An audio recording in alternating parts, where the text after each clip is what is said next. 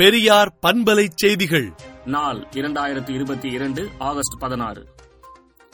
Israel நாட்டிலிருந்து சென்னை வந்த ஐந்து வயது குழந்தையின் கைப்பையில் இருந்த துப்பாக்கி தோட்டாவால் பரபரப்பு ஏற்பட்டது. இலங்கைக்கு சீன உளவு கப்பல் வருகை தந்ததை அடுத்து ராமேஸ்வரம் கடல் பகுதியில் இந்திய கடற்படையினர் தீவிர கண்காணிப்பில் ஈடுபட்டுள்ளனர். புதிய பால் பொருட்கள் விற்பனையை ஆகஸ்ட் இருபதாம் தேதி பால்வளத்துறை அமைச்சர் நாசர் தொடங்கி வைக்க உள்ளாா் சென்னை அண்ணா சாலையில் உள்ள மின்வாரி அலுவலகத்தில் முதலமைச்சர் மு ஸ்டாலின் ஆய்வு செய்தார். டெங்கு பாதிப்பு குறைவாக இருந்தாலும் வரக்கூடிய பருவமழை காலகட்டத்தில் கவனமுடன் இருக்க வேண்டும் என்று தமிழக சுகாதாரத்துறை எச்சரித்துள்ளது.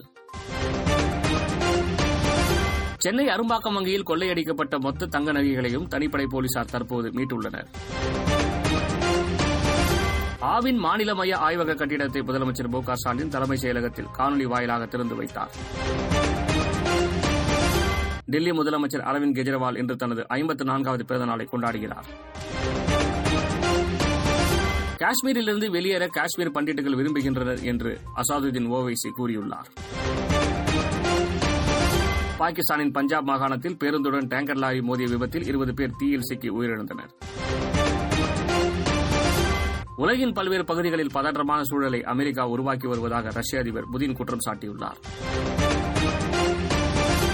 இந்தியாவின் கடும் எதிர்ப்பை மீறி சீன உளவு கப்பல் இலங்கையின் அம்பந்தோட்டா துறைமுகத்திற்கு இன்று சென்றடைந்தது.